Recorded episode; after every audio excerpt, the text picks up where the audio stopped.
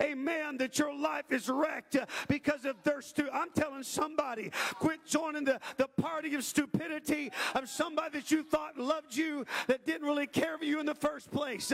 There are some relationships that you do not need. Am I okay in the house? There are some people you do not need to spend time with. There are some people that are spiritually drain you until you don't have an ounce of spirit left in the tank and you leave away drained and leave away carnal and exhausted because they are a toxic relationship to you. I've seen people that are powerful get, get powerless friends.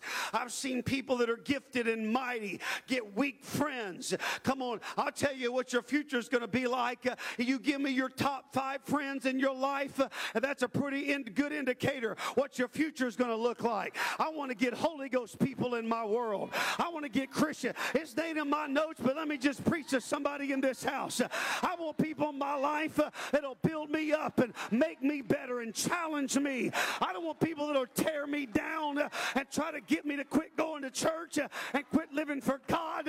I want people that'll pull me and push me in the ways of God, not push me away from the things of God. Well, somebody say hallelujah. Amen. And so he married her, started supporting the worship of her false gods of, of Baal and Asherah, and he, he erected shrines in Samaria, which was evil in the sight of the Lord. I pose a question to you would Ahab have done what he done if he wouldn't have been married to Jezebel? You fill in the blank. The Bible states there was never anyone like Ahab who sold himself into evil, incited by his wife. He married her knowing whose daughter she was. He went and served Baal. He worshiped Baal. Ahab reared and built an altar for Baal. Ahab made an Asherah pole. In 1 Kings chapter number 18, it states that Jezebel had commanded that all the prophets of Yahweh in the kingdom of Israel be killed. Jezebel hates prophetic ministry. Jezebel hates the ministry in your life. Jezebel can't stand the man of God that stands between you and Jesus Christ, reaching for your soul she can't stand the fact that I'm preaching to you straight here today. Jezebel don't like ministry because the ministry has the power and the potential to expose her true identity. She wants to be sneaky. She wants to be slick. She wants to run your life and wreck your marriage. But give me a preacher. Give me a preacher.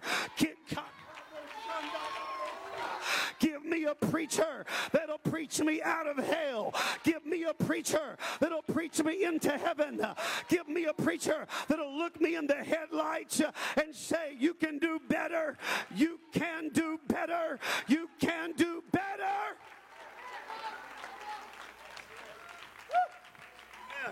And so while she entertained 450 false prophets and 400 prophets of Asherah and 450 prophets of Baal, 850 false prophets total at the royal table, it was Elijah, the prophet of God, that had escaped Jezebel's persecution. Let me tell Elijah in this house that Jezebel's not strong enough. She's not powerful enough to take you out.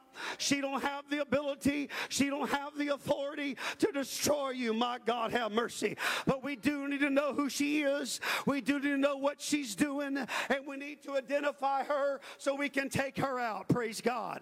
The Bible says that Elijah had escaped her persecution. And it was there he was confronted by King Ahab that demanded all the prophets uh, meet him at Mount Carmel for a competition. And so Elijah said, Meet me there. And so 850 false prophets and one real prophet met him there before all the people.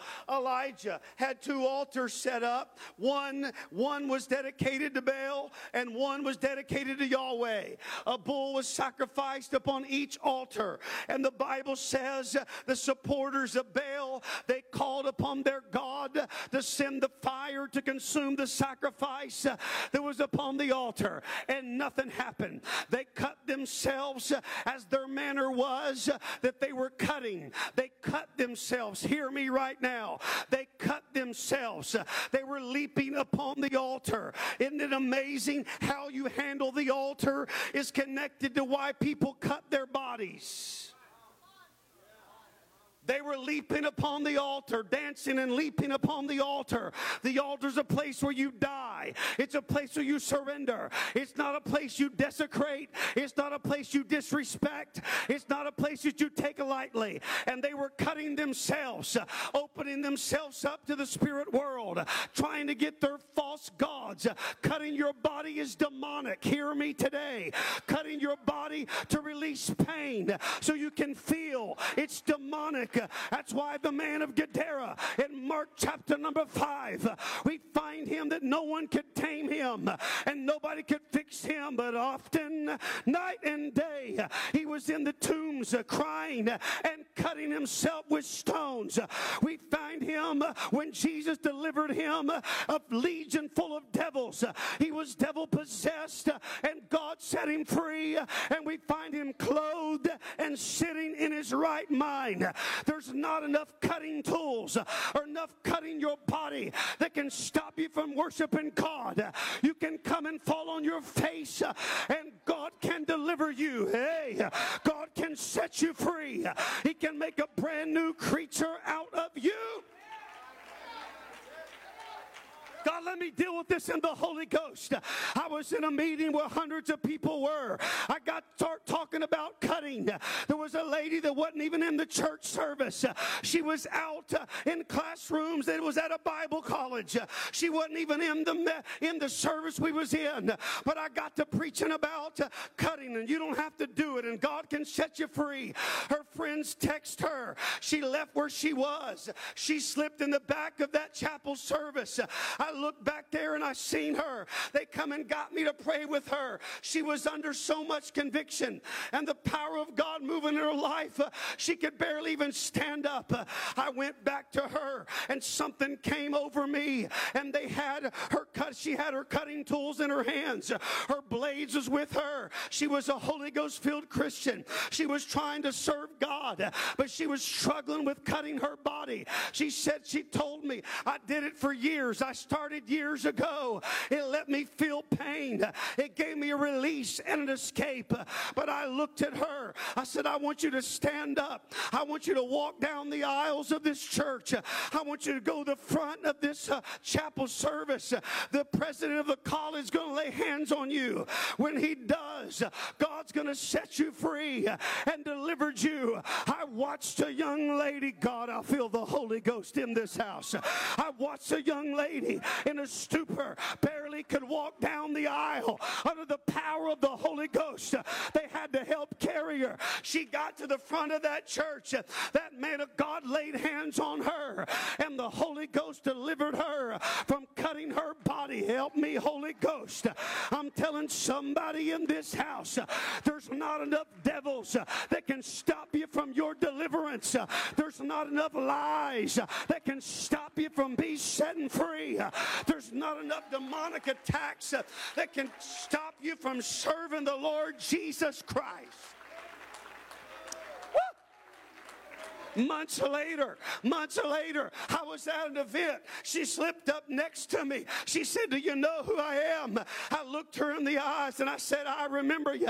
I don't remember your name. She began to tell me uh, that she'd been delivered uh, and hadn't cut her body since. Uh, she began to tell me of the miracle crying and tears. I've got news for somebody.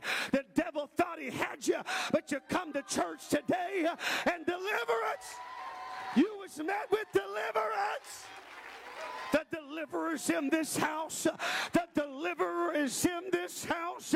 He can set you free. Woo! Nothing is too hard for our God. Somebody clap your hands and give him praise.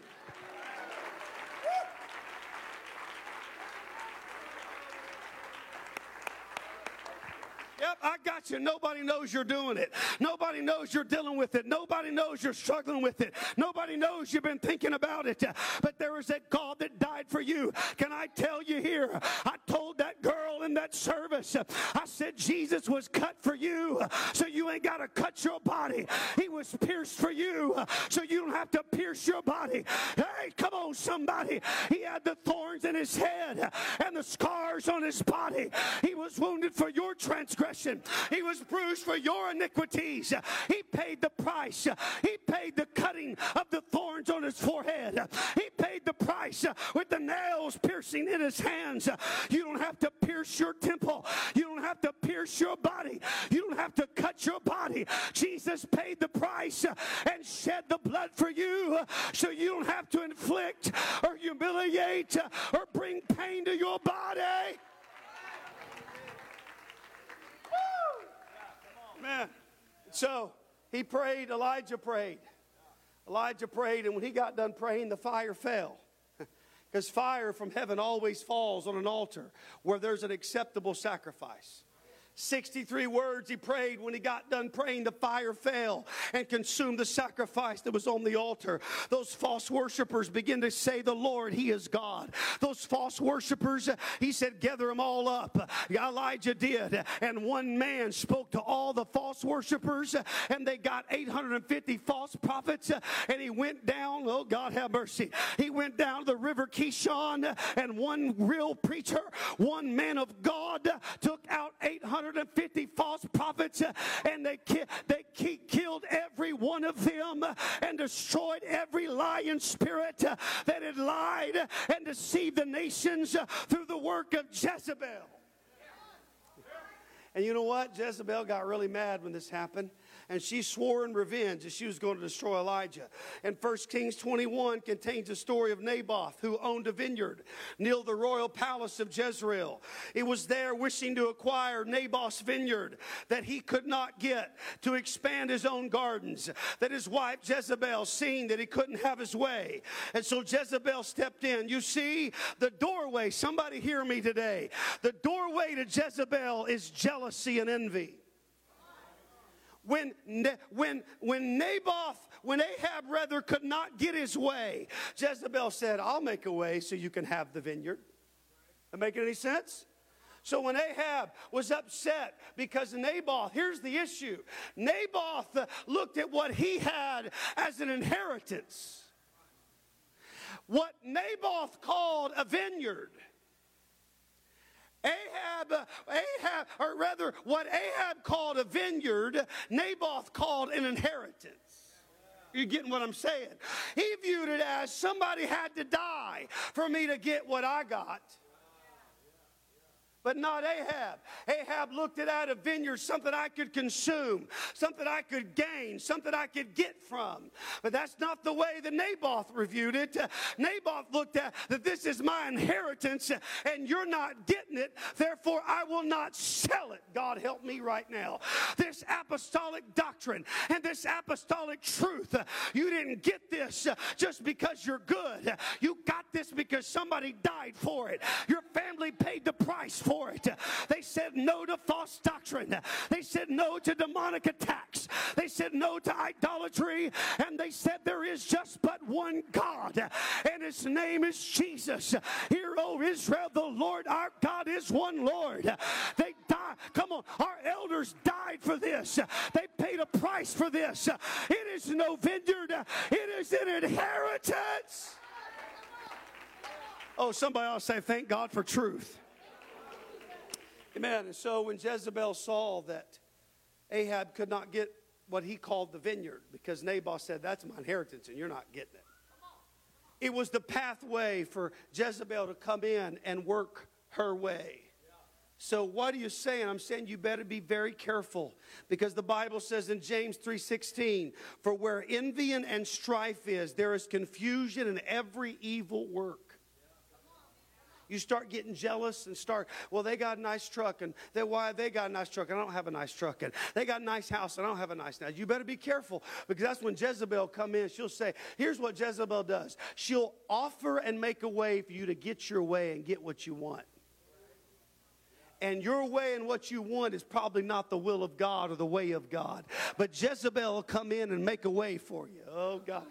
Yeah, let me tell I'm talking about. Well, you know, you know apostolic truth is right, but you're looking for something just a, a little bit less commitment and a little bit more watered down, and you know what's right, but I want to find something just as close enough to it that I can get, but not be apostolic. Jezebel make a way and send you the right person to bring deception along your way, the right unhealthy, toxic relationship to get you thinking stupid stuff, to get you out of this way. That's the way Jezebel works. She, my,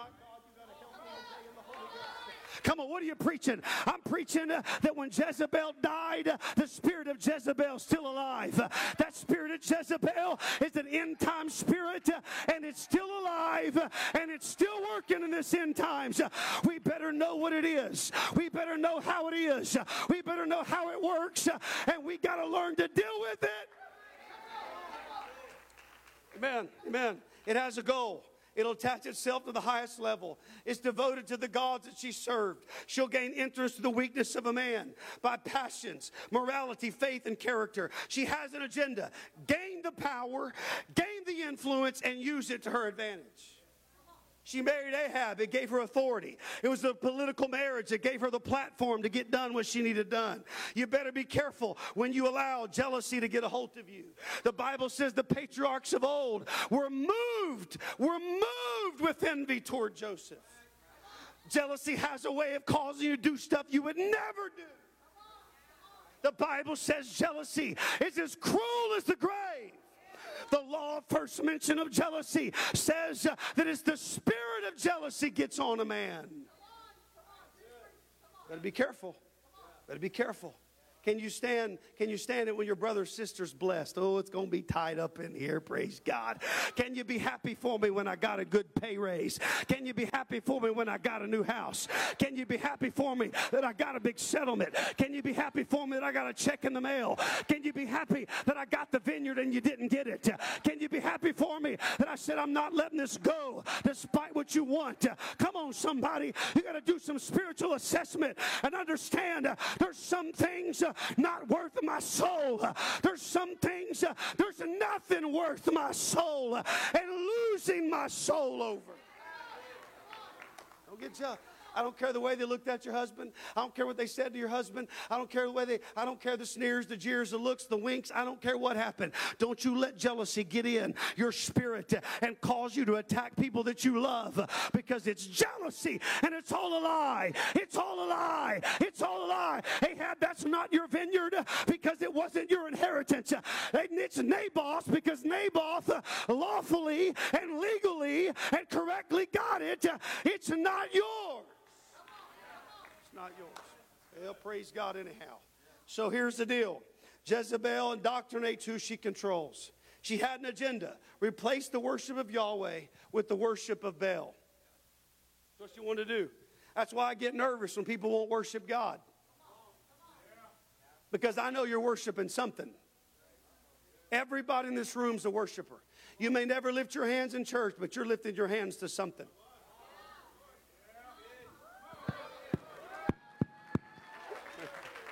You may not clap your hands in church, but you're clapping your hands for a sports team. You're clapping your hands for somebody doing something great. You may not shout hallelujah or thank you, Jesus, or I love you, Lord, but you're worshiping something somewhere. You're paying homage. You're bowing at an altar somewhere. You're lifting your hands somewhere. You're magnifying something. You're exalting something because you're a worshiper. You are a worshiper.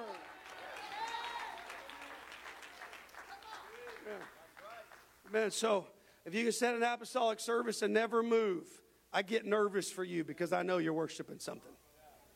I know you're responding to something. I know you're entertaining something because you're a worshiper in nature. Well, I, I, I'm not emotional. I'm not spiritual. You're lying. You are emotional. Well, I, I don't, I don't, I don't, I'm, not, I'm real reserved. I'm just, I'm just real reserved. Really? You reserve all the time. Walk outside and give me a bucket of water and see if you're reserved and pour a bucket of cold water all over you. Well, you think we're weird and crazy because we worship a God that died for us. We're crazy because we lift our hands and say, Lord, you're everything and I'm nothing. We, you think we're crazy because we're dust and dust, God. You think we're crazy because Lucifer got kicked out of heaven as the worship leader and God hired dust to replace him. You think I'm crazy because I worship God and magna. That's why the devil hates praise because it reminds him of what he used to do and what he used to be.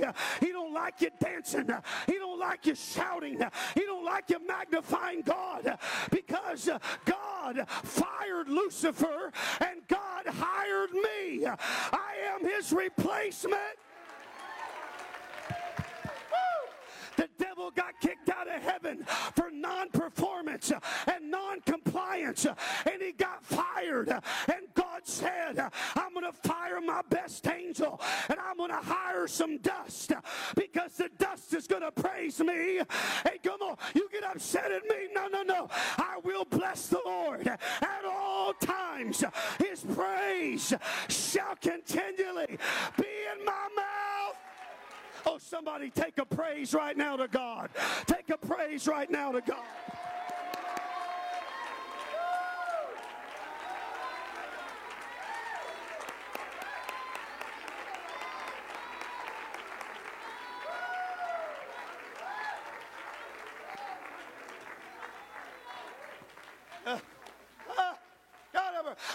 Because worship is what he's seeking. God is a spirit, and they that worship the Father must worship him in spirit and in truth. For the Father seeketh, seeketh such to worship him. He's after worship. He's seeking worship. He's after you because you're a worshiper. Amen, amen, amen, amen. I got to move on. So Jezebel, Jezebel can be, hear me closely, can be in the framework of the faith. Jezebel can be a believer in a Pentecostal apostolic church sitting on the pew. She can be a judge and a critic. But there's one thing a Jezebel will never be, and that's accountable to anybody. It's always everybody else's fault. That is the epitome of Jezebel blaming everybody else. It's your fault. It's their fault. If they wouldn't have done this, I wouldn't have done that. Well, if he wouldn't have said that, I wouldn't be offended. If he wouldn't act like that, I wouldn't act like that in church. If he'd just be quiet and wouldn't act like that, I wouldn't show out either. And you, you want to blame everybody else. You got to take spiritual responsibility. You're going to reap what you sow, not what your neighbor sows. You're going to reap.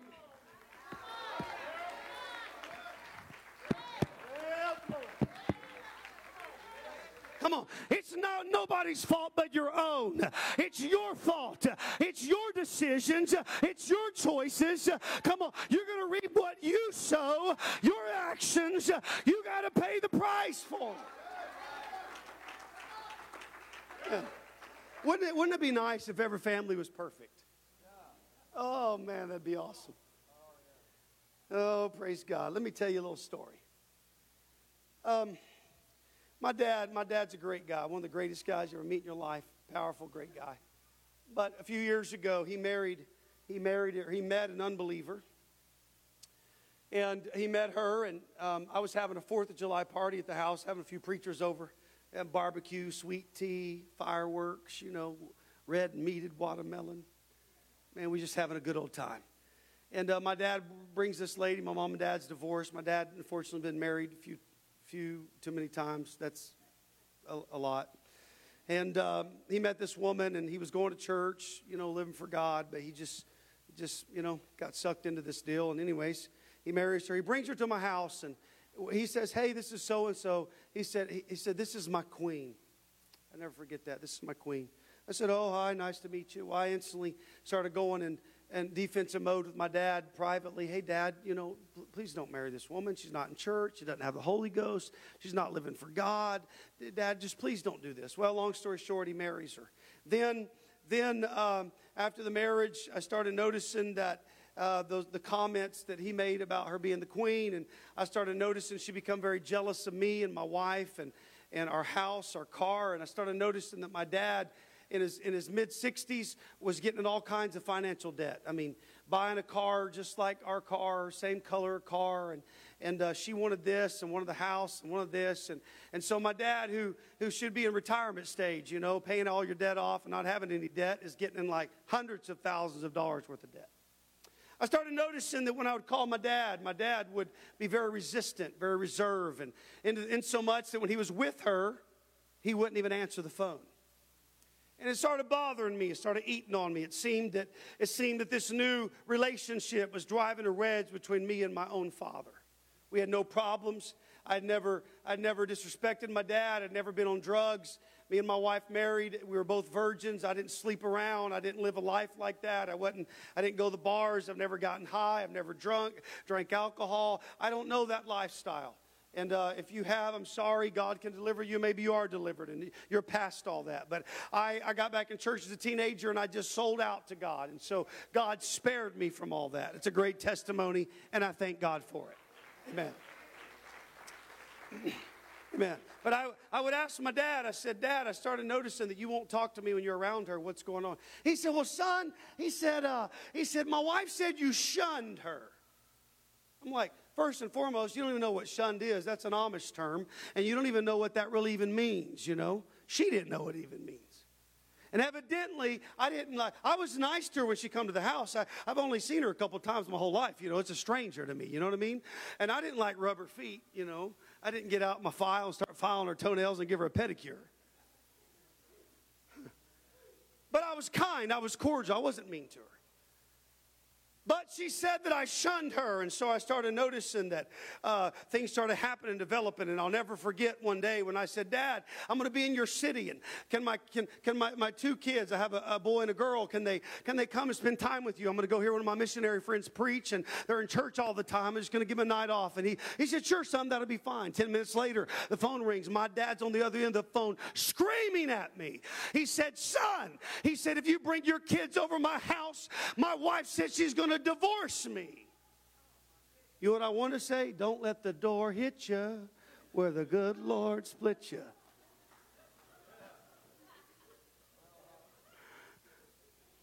Couldn't believe it. My, my life was starting to unravel and things were getting out of control and it was blowing my mind. I had never done anything to my dad to cause this separation. And I'm sitting there looking saying, What in the world is going on? You're spinning, you know? And then a couple of days later, I get a letter in the mail from my own father. It says, Son, you're not welcome in my house uh, until you apologize in person uh, to my wife, uh, to a woman that I haven't done anything wrong, to someone who I've not offended, no cross words. My sister, on the other hand, who wasn't in the church, she had cussed her out. She had been mean to her. She didn't get a letter in the mail. I got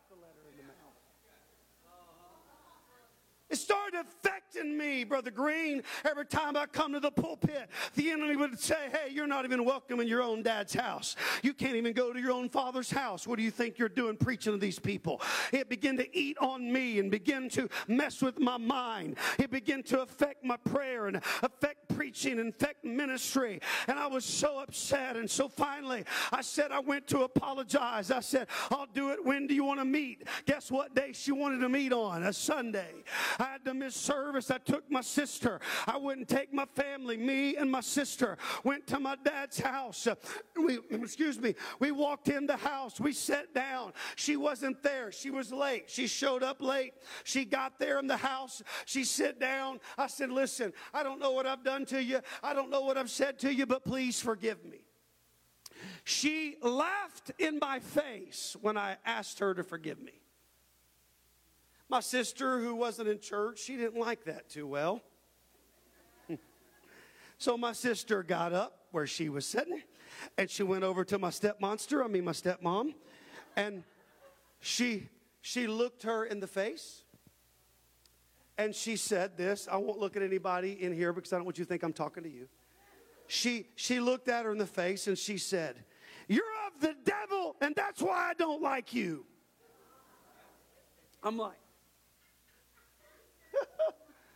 And I'm sitting there in the chair rocking back and forth. I said, Courtney, don't you dare touch her. Courtney, don't you dare hit her. That's my sister. Courtney, don't you dare do anything. My, my dad got me and my sister, and we he paraded us out of the house. He took us out of the house as fast as we could get out of there. You hear me? They were screaming and hollering and pushing and shoving. I mean, I was just doing my thing, you know. I was just getting up out of there.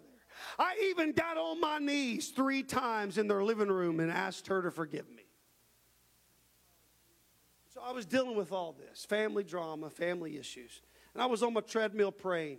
I was talking to the Lord, doing a little exercise. And all of a sudden, the Holy Ghost came on me. And out of my mouth, I said these words I come against the spirit of Jezebel. And all of a sudden, revelation started coming all of a sudden understanding started coming. I started realizing, and from that moment, God began to send me on a journey because it was in the same time frame that my grandfather, who had been in Pentecost for many years, my grandfather, whose home I prayed back through at one o'clock in the morning as a 13 year old boy. My grandfather, been in Pentecost since 1961, got the Holy Ghost uh, in Odessa, Texas in 1961. And I went, and my grandpa just got diagnosed with cancer, dying on his deathbed. And that's when I got a letter from my own father that I wasn't welcome in his house because the spirit world knows when to attack you when you're weak and when you need somebody the most, it'll try to take somebody out of your life. That's why some of you right now, you're in the need of a man of God more than you've ever needed a man of God your life. And the enemy's doing everything he can to put a wedge between you and the ministry and you and the man of God. He's doing everything he can to remove good, godly relationships and replace them with toxic, terrible, destructive relationships. So I apologized to her. I did my part. Nothing changed. You know why? Because Jezebel hates repentance. She mocks that. She mocks that. She can't stand humility. She can't stand the fact that you're willing to ask her to forgive you when you did nothing wrong. Because she wanted to use that grudge and that shun as a control mechanism to sever me from my dad's world. But I come in there humbly. I tell you, the spirit of Jezebel's alive. And you know why? You know what it hates more than anything else? It hates prophetic ministry because it exposes her true identity. If nobody knows who she is and nobody knows what she's doing, she's as happy as a lark but give me somebody that knows exactly, knows exactly who she is, and she can't stand your guts because you, because, uh, because truth comes and revelation comes, and she don't like the fact that you know what she's up to and what she's doing. Come on, it'll discredit the authority in your life. Let me talk to you about the spirit of Jezebel just for a few moments. It'll build a case against the pastor or the Elijah. It'll turn it into personality conflict. It'll say, oh, well, we just don't get along. It'll manifest itself in many forms, but we must acknowledge that spirits are genderless. I've seen the spirit of Jezebel on a man just as much as I have on a woman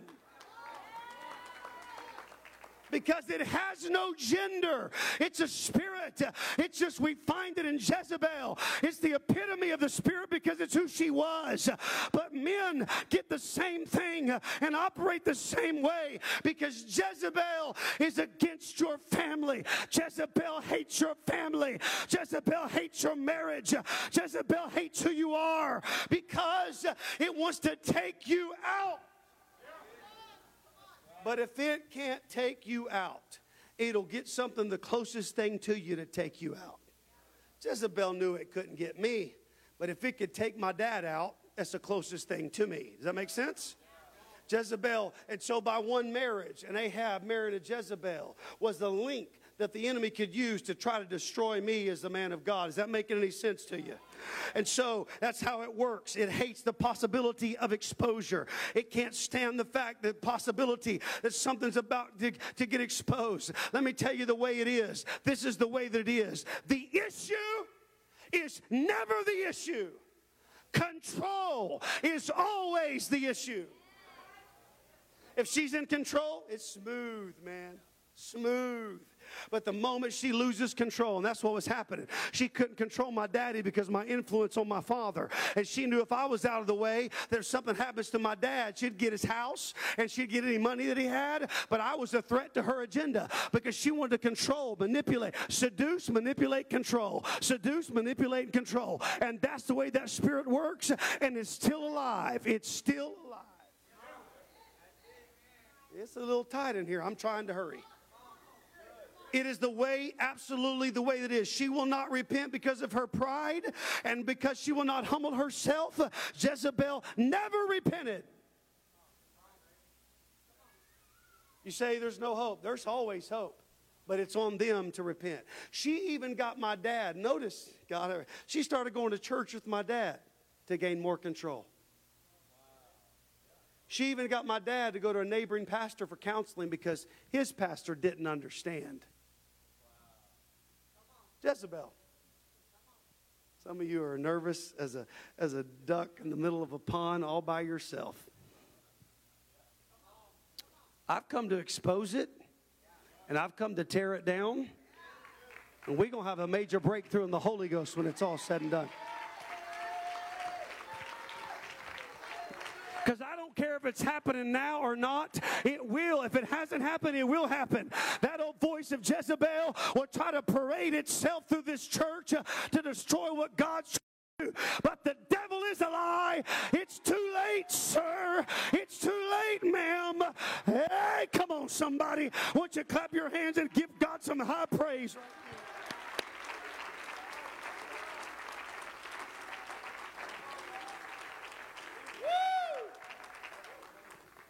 So the issue you're dealing with is never the real issue. The issue is always the instances of control.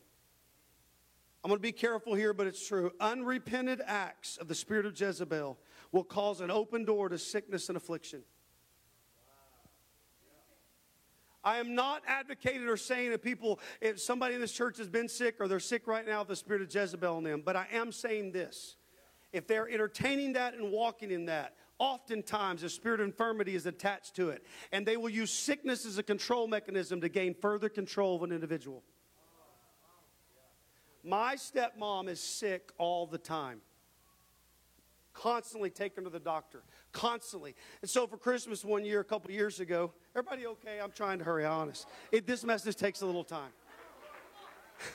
for Christmas, the Holy Ghost dealt with me to get a, a, a turkey and cook it and smoke it for their family. Because every holiday i'm not i'm still not allowed at their house. I can't have christmas with my own dad in his own house. I can't do any of that stuff. It's just a mess. I just i'm not a part.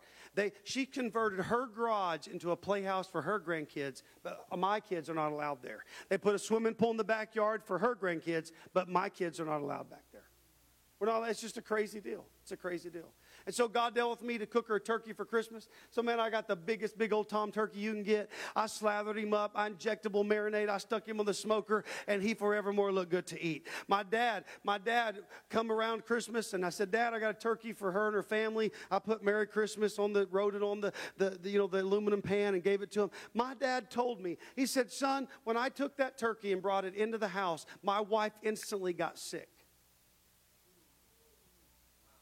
I'm just, don't have to believe me, that's fine. I'm just telling you what happened. She instantly got sick, and for three days she had a headache because of the smoke of that turkey. and she had to go to the hospital and get a shot to deal with her headache. And I'm dealing with all this and seeing all this. And I start realizing she uses sickness to control my dad even further. Okay, so what do you do? The Holy Ghost started dealing with me. He said, Listen, he said, I want you to start praying the spirit of Elijah on your father every day. Because Ahab and my dad, he didn't understand what was going on. Ahab, the spirit of Ahab is this it is the spirit that just looks the other way. It's just like, I know there's a problem there, but I'm just going to look the other way.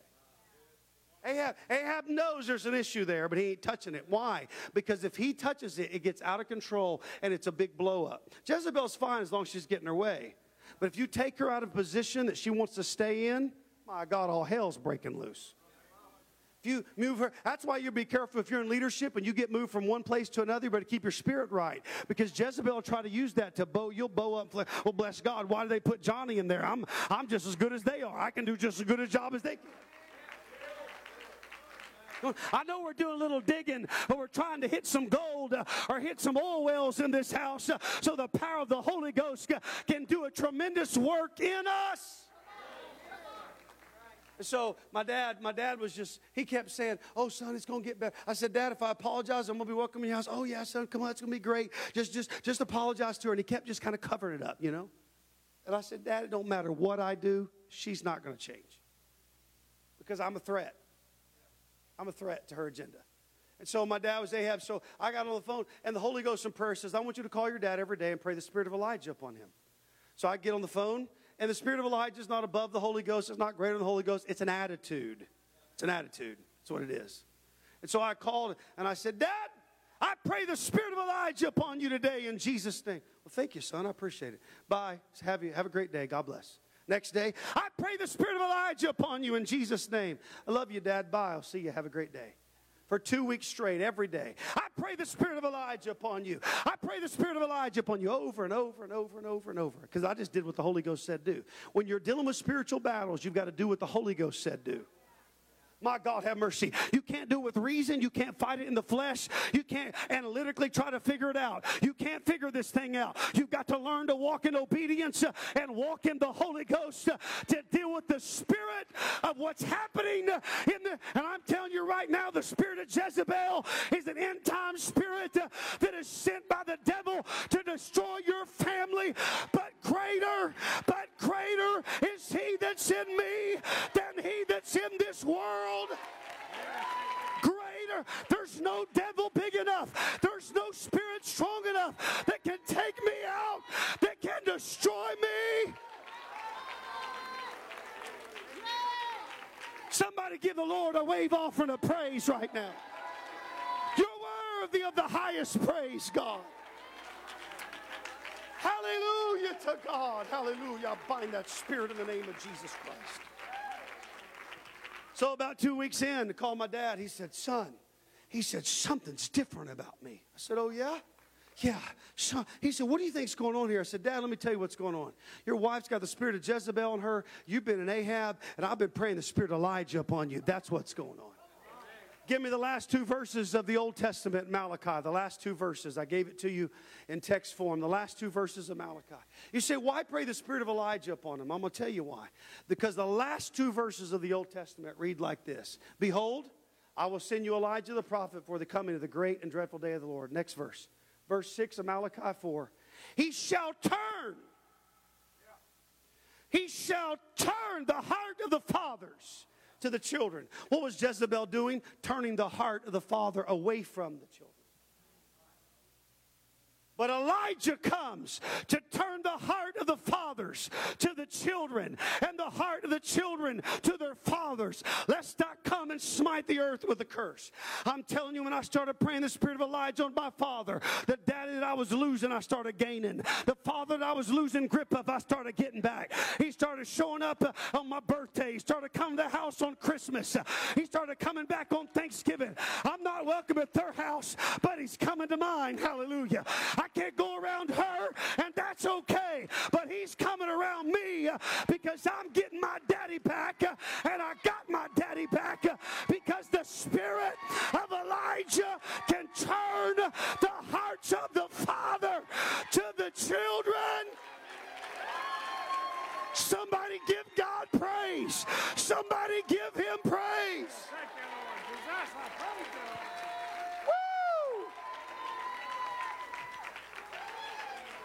The ability to turn the heart of that father to the children.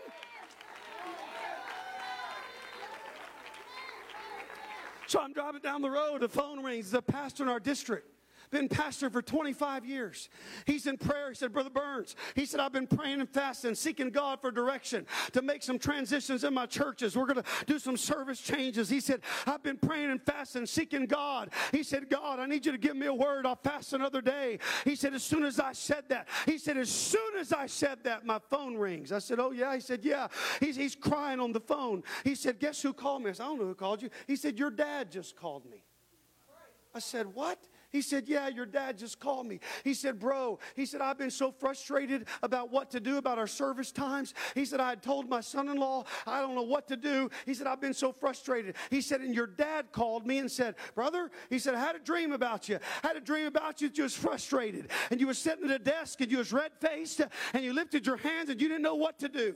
He said, I've been having this dream and God's been dealing with me to call you and to tell you that the decision you're about to make, you're not to make that decision and you're not to do what you want to do, but you're to obey what God wants you to do. And this 20, this 25 tenured pastor is calling me on the phone telling me that my dad just gave him a word. That's what happens when you quit being an Ahab and you start being an Elijah. That's what, come on, come on. We don't need any weak carnal men. We need some men that are powerful, that are anointed, that are gifted by God.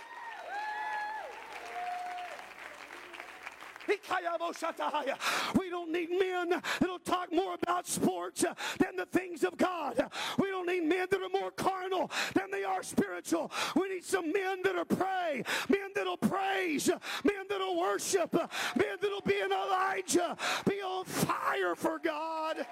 Be on fire for God. I could go on and on with the stories.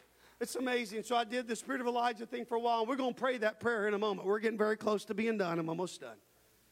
And then, then the Holy Ghost moved me to Jehu. Because there's four prevalent end time spirits that we're dealing with Jezebel, Ahab, Elijah, and Jehu.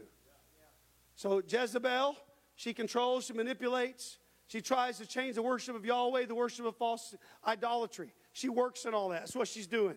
Ahab is the one that represents the turn the other way. It's a weak, weak, spineless man that won't stand up at his house and lead his family spiritually.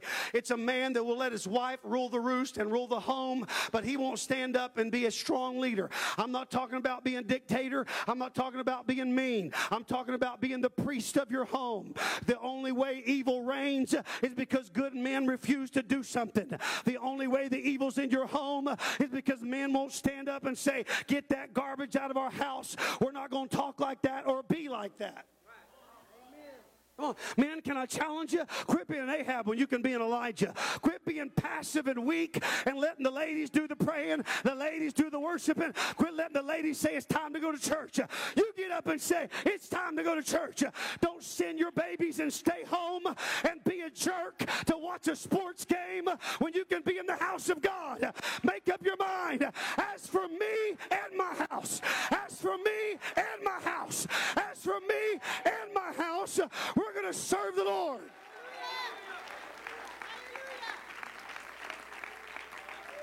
You got to make up your mind. I'm going to stand up and do what's right. So I started praying the spirit of Jehu on my father. Give me 2 Kings chapter number 9. Please get a mic and join me on the platform. The ministry that was in the office, I want you to join me on the platform. Bishop, I want you to join me on the platform.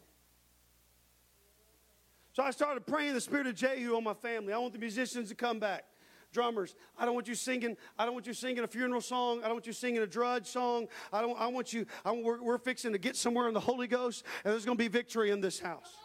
So I want all, all the, that's it, all the minute. If there's other ministry that you wasn't here for 10, you was busy teaching another class or, or doing something, but you're, you're considered a man of God, or a preacher, or a minister, or a lay minister, whatever. You're a retired preacher, a missionary, I don't care, whatever you are. And if, you, if your pastor acknowledges you as a preacher, I want you to come join on the platform. If that's it, Pastor, for somebody else, you just call them out tell them to come on. So I started praying the spirit of Jehu on my father. And uh, dad said, Hey, he said, Son, what did Jehu do? I said, Dad, you better go read the Bible. Hmm. So I started, I started praying the spirit of Jehu on my father, and, and uh, it, man, it was just, it's amazing. I, the, the, daddy I was losing, I started gaining. I want you young men to get two by two. I want you to face the musicians. I want you to stand like this, two by two. Bishop, you can lead out front. Uh, you, you young men, like side by side. So two by two. Here and then there. Here you go. Just like that. Yep, single file. Two by two. Two by two, single file. That's it. You can, you can get set up there, Bishop. That's fine. Yeah, you're good. Six of that's great. Awesome. Follow instructions well. So I started praying the spirit of Jehu on my dad and, and uh, started realizing what was going on. And he his it's like revelation was coming. You know, you know I can't sit around. We can't sit around talk about it all, like you know what she's done or what she's doing or whatever. We can't do all that. But I, but I gained my father back, man. He calls me. We talk. We we just went on a we went hunting together a couple months ago, and he wants to he reaches out to me. We do things together. It's amazing. It's amazing. He, he lets my son come ever so often and work with him a little bit. And they stay at, stay at an old trailer there at his shop. And, and my, my son's not allowed to go to their house and stay, but at least he's making an effort. You know what I mean?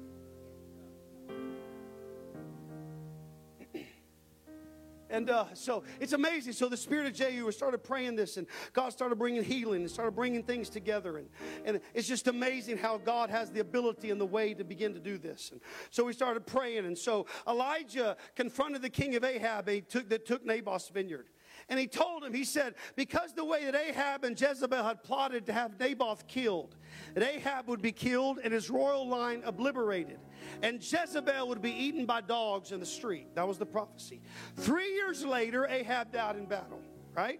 His son Ahaziah inherited the throne, but died as the result of an accident and was succeeded by his brother Jehoram. In 2 Kings chapter number 9, it, I'm going to have your pastor read this story. We're going to, these men that are up here are going to be horses. They're going to be the ones that's going to trample Jezebel in the street.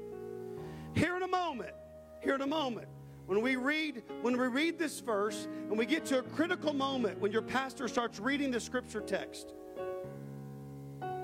in Second kings right it wasn't my text but it's part of Second kings chapter number 9 he's to begin reading this when you feel when you feel what he's saying and you feel a pull to this altar, you're going to stand up where you are. You're going to come down front. And I'm going to give us instruction. And stuff's going to start breaking in the Holy Ghost. Okay? Whether you, you know what? If you're not feeling nothing right now, that's totally fine. I'm not worried about it. It's going to break in the Holy Ghost. Because we've exposed what Jezebel's doing, but it's now time for us to join in and throw her down. Oh, hallelujah to God. So this is what happened. Second Kings states the prophet Elisha, which was Elijah's successor, anointed Jehu as the commander of Jehoram's army, that he might destroy Ahab's descendants for the way that Jezebel had destroyed God's people. So Jehu was anointed. Everybody say he was anointed. He was anointed. Jehu was anointed. And in Second Kings chapter number 9 and verse number 30. So, bro, we're not going to do funeral music. We're going to step it up. We're going to do something more praise. I'm not trying to be mean to you. Just, he, he, she got it. You got it. We got it. So, Second Kings chapter number 9. And he's going to start reading in verse number 30. Go ahead. Now, when Jehu had come to Jezreel, Jezebel heard of it, and she put paint on her eyes and adorned her head and looked through a window. Jezebel is always trying to get an advantage point above the ministry so she can look down. Somebody better hear me today in the Holy Ghost. Yes. So she can look down and get an advantage point so she can know what the man of God is doing and what he's up to and the moves he's making and the steps that he's making. Come on. And she will get herself up in a window and she will paint her face She's trying to cover her true identity. We could say she's either accentuating her beauty or she's covering her identity. But Jezebel always hates exposure, does she not? So I'm of the opinion that she painted her face to hide her true identity. As if to say, I'm up here and you're down there and you don't know who I am. Right, right. No wonder it's cover girl. Because I'm trying to cover up. Yeah, right. Oh, Jesus. I'm just telling you what Jezebel did, okay? That's what I'm telling you. Jezebel got in a position where she could look down on the ministry and she could be covered. She could be covered of her true identity, masking her true identity of what she naturally looked like.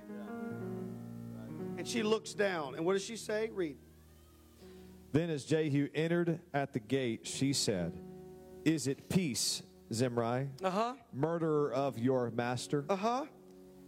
I want you horses, if you, and if you're able to, I just want you to start stomping on the platform just like this. Yeah. Yep, just do that right there. I want a couple, couple more men to help me. That you're, you're faithful. You've been here for a while. You can help me. You've been helping me preach all night. Come help me. Come stand up here. Come here. You stand right here. Just kind of do this right here. Yeah. Go ahead. That's it. Just kind of do it there. That's good. That's good. Keep on. Just keep on responding. We're right there. The black shirt, third row. Come help me. Can you come help me? Okay, we're going to time for you. Just take your time, man. Make your bottle. Good job. Being a good dad. Good dad. Bishop, if you get tired, you can stop. But these rest of these jokers, I don't want them getting tired. I want them to keep on going. Yeah. They just keep on stopping. Or just horses. Yeah. Man, you don't realize how powerful you are just showing up, just being here. I'm just here. You could bow out, you could stay home, but I'm going to go to the house of God. I'm going to get in this spiritual battle. I feel something starting to shift already. You feel that? You know, I. You know, I know we're in Austin. I know we're in a liberal city, but I'm not marching to the tune of a liberal agenda. I'm marching my tune to the tune of the Word of God. And I'm going to engage in a spiritual fight, and I'm willing to stomp my feet. I'm willing to operate in the Holy Ghost. I'm willing to be what the Holy Ghost wants me to be. I want the power of God to fall and move in my world. I'm here. I'm here. I'm here. I'm here. I'm here in your house. I'm here in your house. I'm a worshiper. I'm a worshiper. I'm worshiper. I'm a worshiper. I'm a worshiper. I'm a praiser of God. I'm going to be a mighty man. I'm going to be a mighty man. Read. Read. You guys keep on stomping. Read. And he looked up at the window and said, Who is on my side? Who? Hang on. Say that again. Turn him up. And he looked up at the window and said, Who is on my side? Who? Who is on my side? Who? Who is on my side? Who? Who is on my side? You want Who? Jezebel to be destroyed? You got to get on the man of God's side. He looks up in the face of Jezebel and he says, I don't know who's up there. I see you, but there's somebody else up there. On my side? Who? Sister Green, will you come, come join me? Yeah. So she's up there at that lofty position. She's looking down. She's painted up. She's covering her true identity. Yeah. And an anointed man of God comes into her presence and looks up at her and says, Who's on my side? Who? Because all that God needs is a few of you to get on the man of God's side. All God needs is a few people to make up your mind. I'm on his side despite what hell says. I'm on his side despite what the devil does. As for me and my house, we on the man of God's side.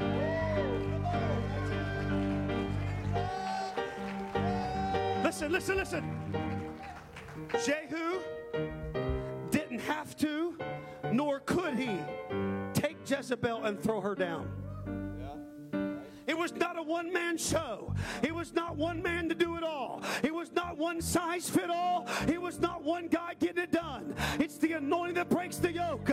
But have mercy. Guess what happened when he said, Who's on my side? Who? Listen, it's not good enough to be on his side. You got to be on her side. Because when they got married, they became one flesh. You can't just be on her side and not on his side. You've got to be on the ministry side of the married couple that God's given this body because they're one flesh.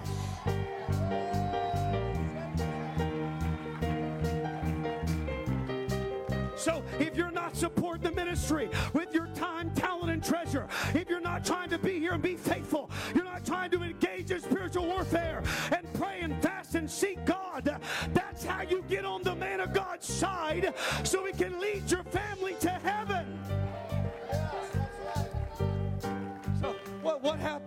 What happened when he said, Who's on my side? Who? What happened? So two or three eunuchs. Whoa, whoa, whoa, whoa. You're telling me that all God needed were two or three eunuchs. Yeah. Yeah. He just needed two or three demasculated men to be on the preacher's side.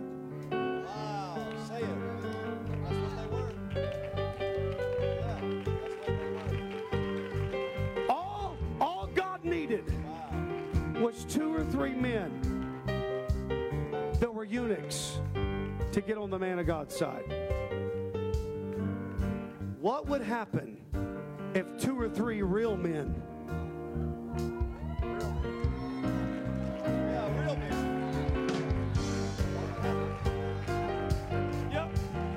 It just hit me. The spirit of Austin, one of the princes of Austin, is to demasculate men and take authority away from the man and take authority away from the ministry because it hates authority. Because authority and anointing is what exposes the true identity of the prince of this city. Something's got to rise in your spirit. It said, you know what?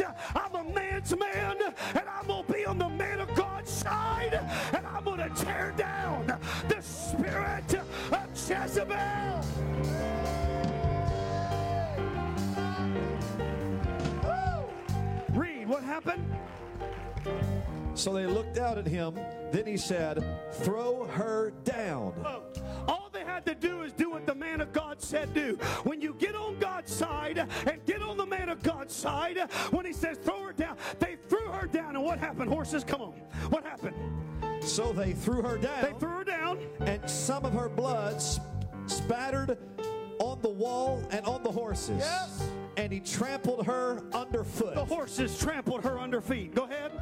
And when he had gone in, he ate and drank. Yep, go ahead.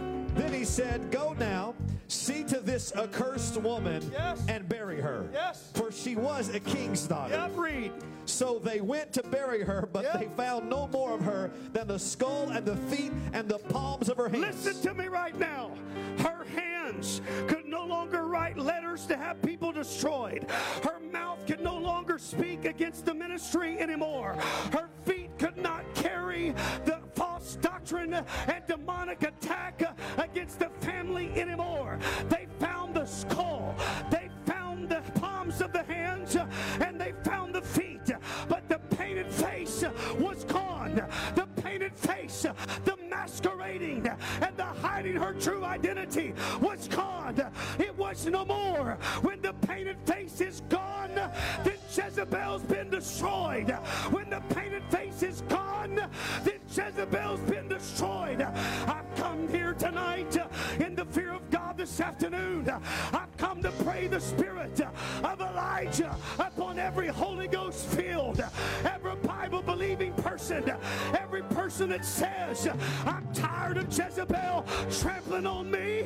I'm going to trample on Jezebel. I'm tired of Jezebel beating me up. I'm going to beat tired of the spirit wrecking my life. I'm tired of the enemy destroying my life. I'm taking authority and dominion over the spirit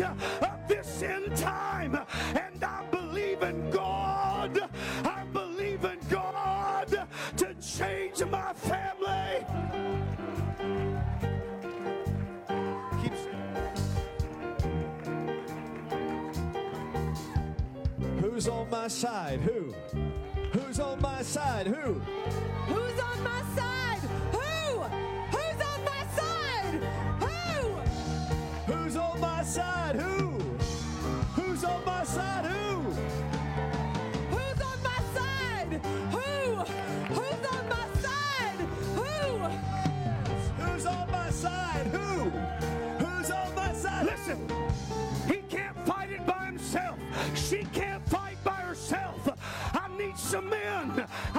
some women to fight in the Holy Ghost with them. I need some Elijah. Come on, I'm going to pray right now. I want you to throw your hands in the air.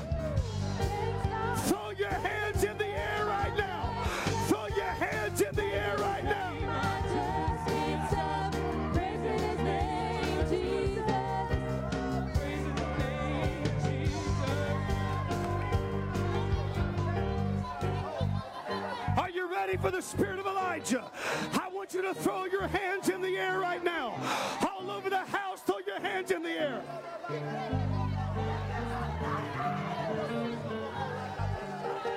Lord Jesus, upon the authority of the Word of God and the power that's in the name of Jesus, I pray, God, that the Spirit of Elijah be this man right now. That the Spirit of Elijah be upon this man right now.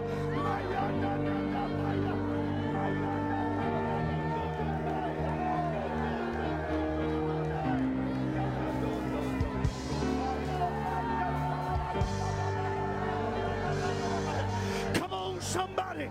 Let the spirit of Elijah be